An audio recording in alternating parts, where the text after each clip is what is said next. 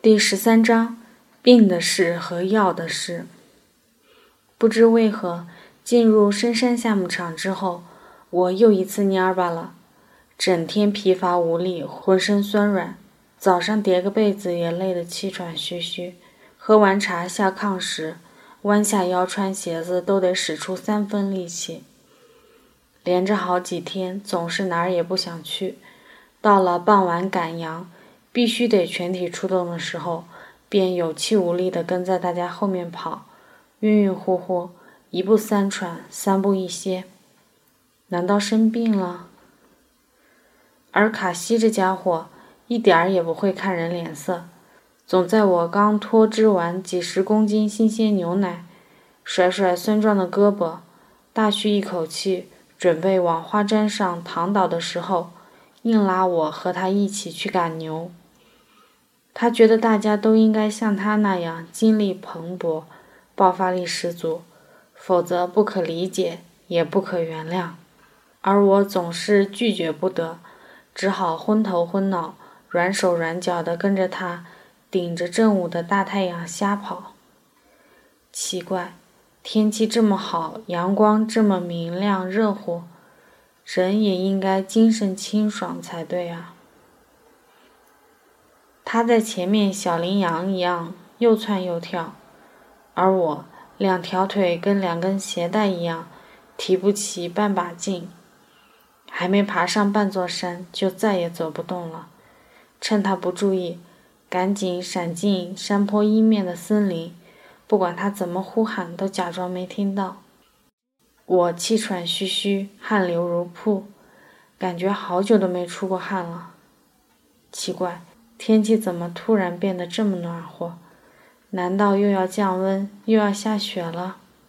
在树下的一块大石头坐了一会儿，等气息喘平了，阴处的凉气悠悠围袭上来，又沉甸甸地渗入皮肤，只好起身离去。我沿着密林里潮湿的小路，朝下山的方向走，脚步所到之处，四脚蛇纷纷四处躲避。在树木稀疏、阳光充沛的地方，总是长着细碎明亮的白色满天星。渐渐走出了林子，低矮的灌木丛开着白色的圆形花朵，团团簇簇挤身在山石缝隙里。越往下，坡面越是平顺，草地上东一棵西一棵，分布着圆团状的爬山松。经过时，偶有鸟儿从中忽地惊起。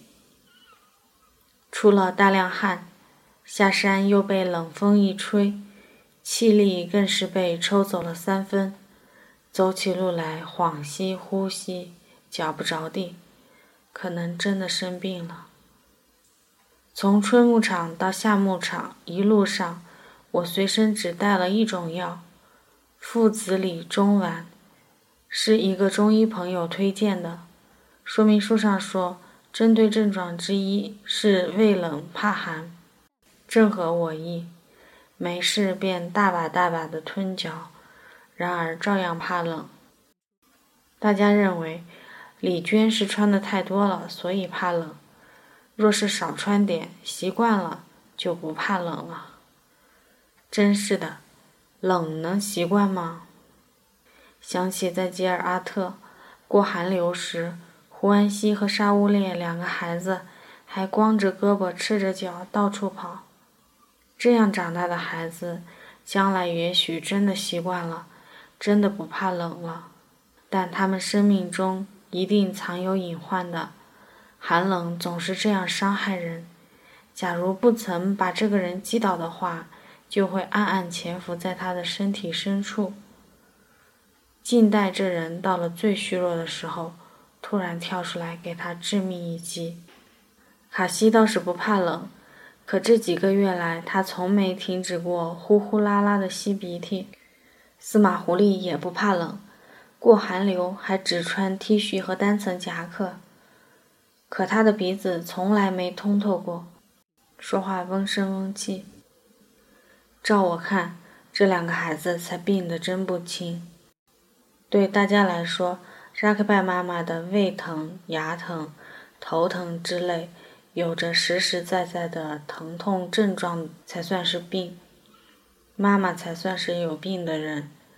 她的的确确会因此吃不下饭，因此辗转不能入眠，不停的忍耐呻吟。而卡西和司马狐狸呢，虽然鼻子的问题的确有些烦恼，但时间久了也就习惯了。基本上影响不到劳动、欢乐和胃口。记得刚认识卡西时，一次闲聊时，他告诉我，他的右边耳朵很痒。我当时听了，并没放在心上。可一个月后，他还在说耳朵痒，怎么会痒这么久呢？我很吃惊，揪着他的耳朵，用手电筒往里一照，天啦，里面灌满了暗色的脓水，我吓坏了。认为事态严重，立刻要求家人带卡西去城里看病，但大家都不以为然的样子。卡西本人也一副真是大惊小怪的神情。我急得团团转，吓唬他说：“不去医院，再过几天耳朵就烂掉了，没有了。”卡西霍切一声，笑嘻嘻地说：“烂了三年了，没有三年了。”怎么能怨怪大家不关心卡西呢？因为已经没法治疗了，早就聋了，早已接受这个事实了，甚至连这个都不能算是病。我不能理解这种满不在乎。失去一只耳朵，比起失去整个生命来说，当然是微不足道的。可是。不知该怎么说。我有一个哈族朋友，有一次曾请我帮忙带他和他小儿子去医院看病，帮他挂号问诊，因为他不懂汉语。好在那天的医生也是哈族，我也没帮上太大的忙。孩子的病情有些复杂，医生提出要住院观察时，这个朋友急了，羊还没过河。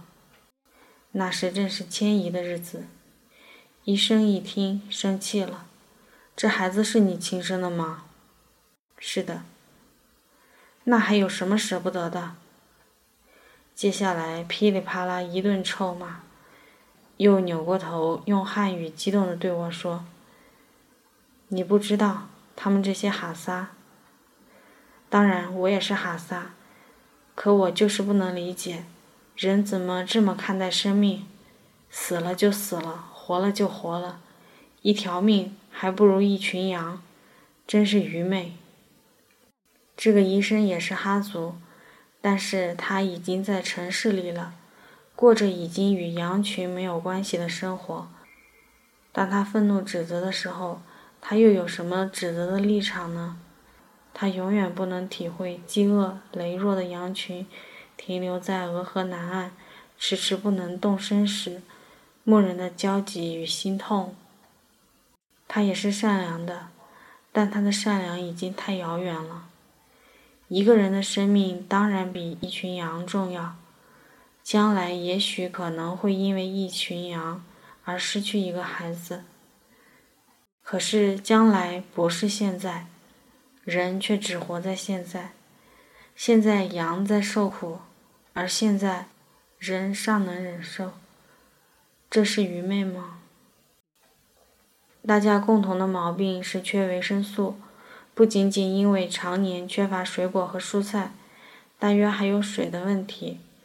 这一路上我们喝的不是冰块化开的水，就是冰川融化的溪水、河水，少有喝泉水或沼泽水的时候。在南面的冬牧场上，一整个冬天更是只有雪水可喝。这些水太过纯净，微量元素不足。而最好的水，据说是从大地中、从泥土中渗出的水。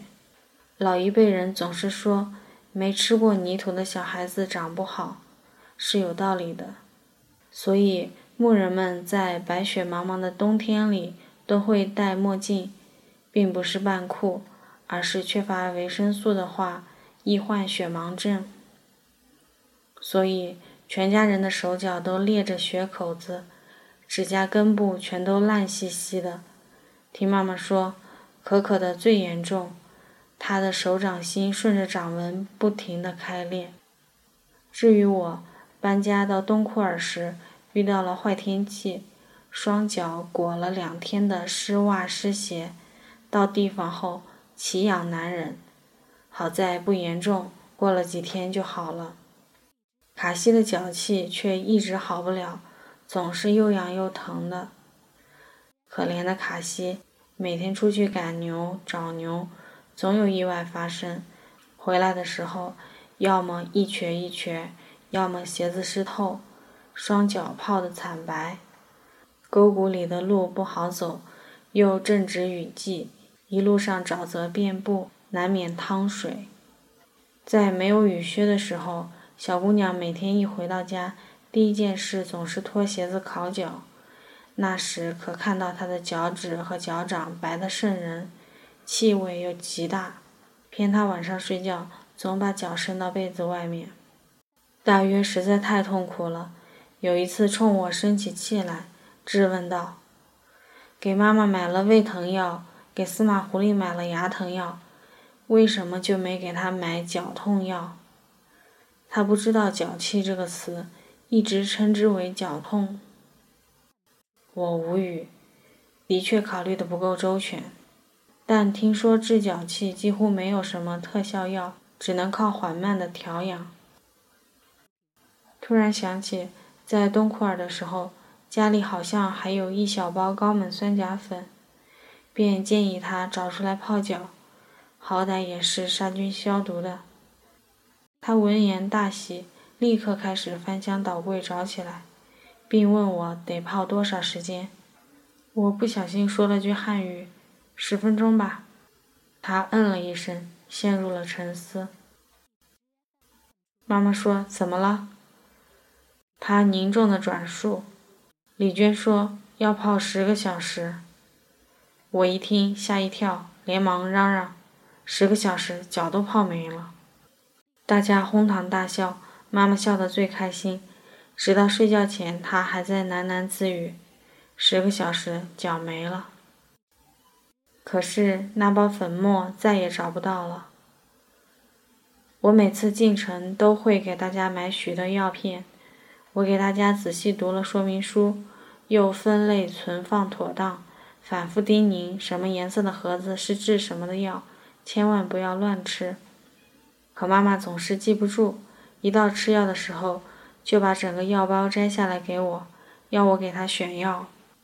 司马狐狸则是自信的，和卡西一样，有事从不轻易求人。他牙疼时就自己去找药吃，等我发现时，妈妈的两盒胃药已经被吃得干干净净。我和妈妈大惊，我问：“那牙疼不疼了？”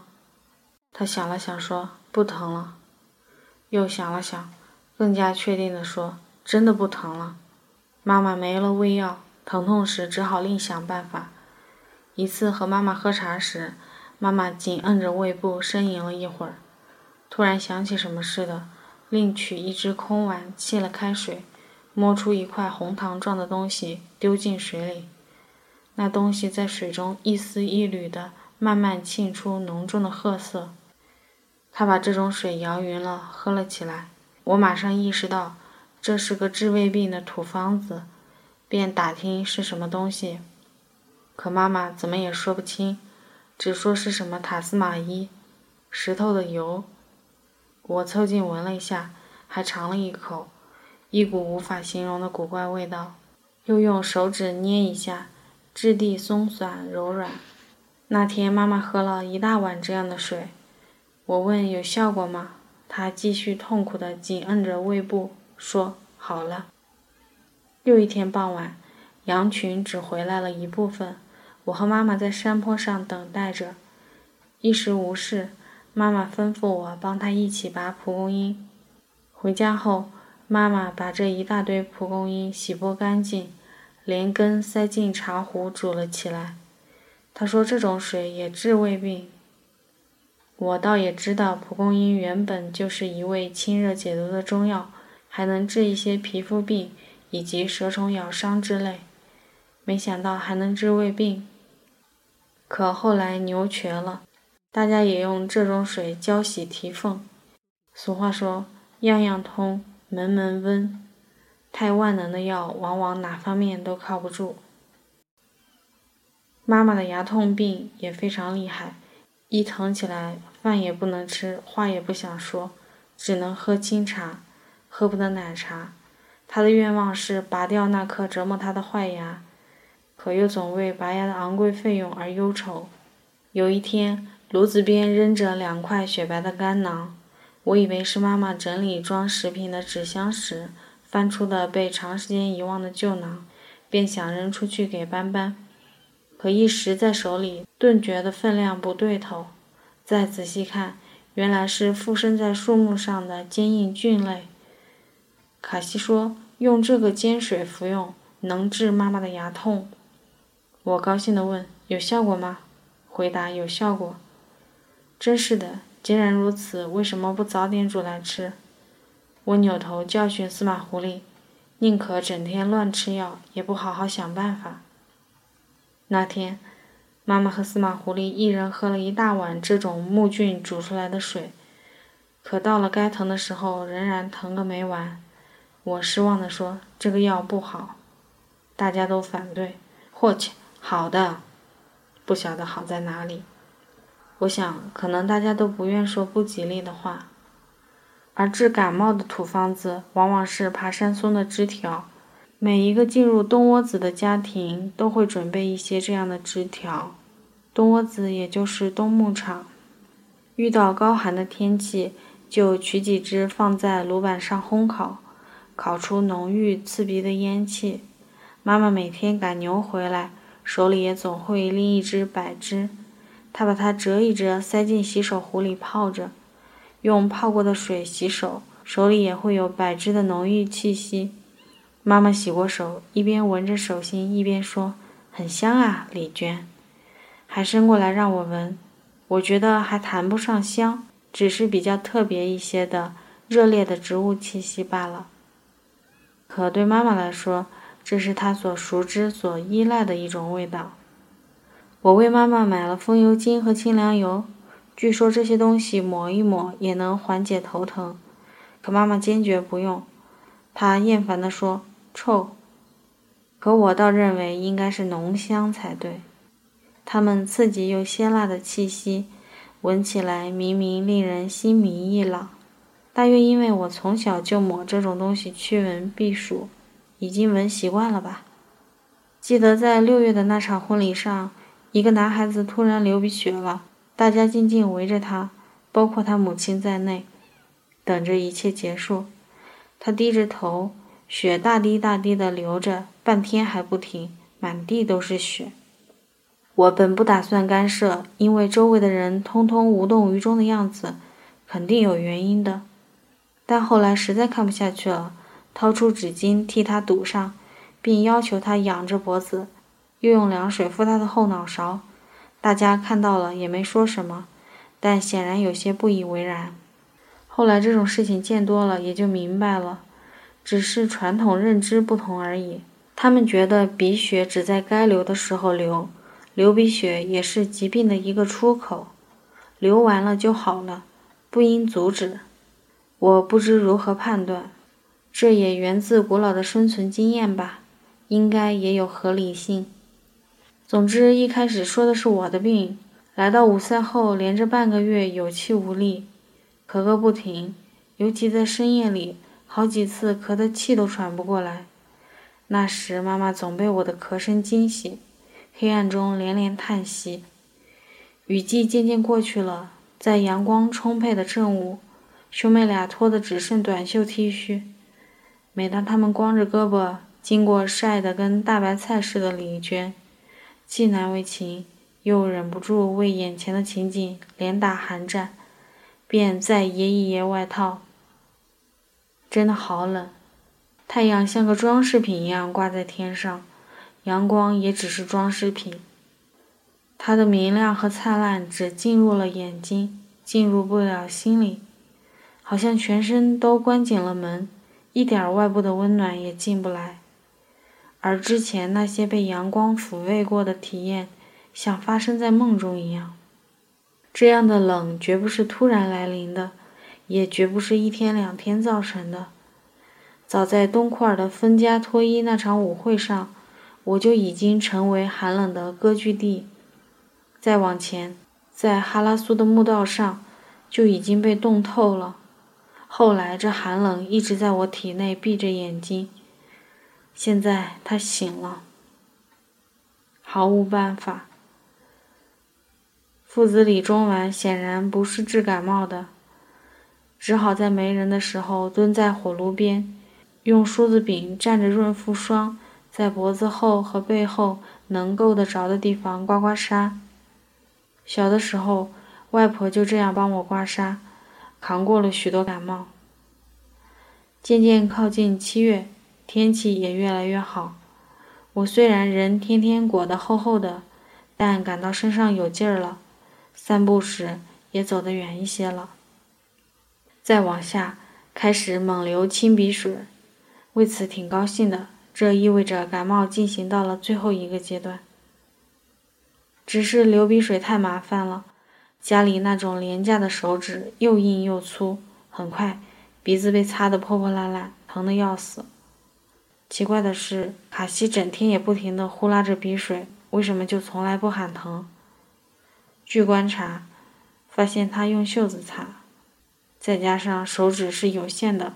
用完了就没得买了，于是几天之后，自己便也。才开始时还是很悔恨的，恨不能往袖口上别一把针，怪不得西装袖口上要钉一排扣子。然而没有什么习惯不了的。哎，小时候挨了多少揍才改过来这个坏毛病。我的病好了。可卡西状态开始不对头了，从来没有怕过冷的小姑娘，有几天老嚷嚷着冷，不时地揭开炉盖烤火，手快要伸到火焰里面了。妈妈说卡西感冒了，我还以为他永远不会感冒呢。再想一想，又好像他一直都是感冒的状态，尽管这样，还是上下单薄，不肯加衣服。我说，不穿衣服，病哪能好？他肩膀抖个不停，人虚弱的抗议：“霍去，哪来的病？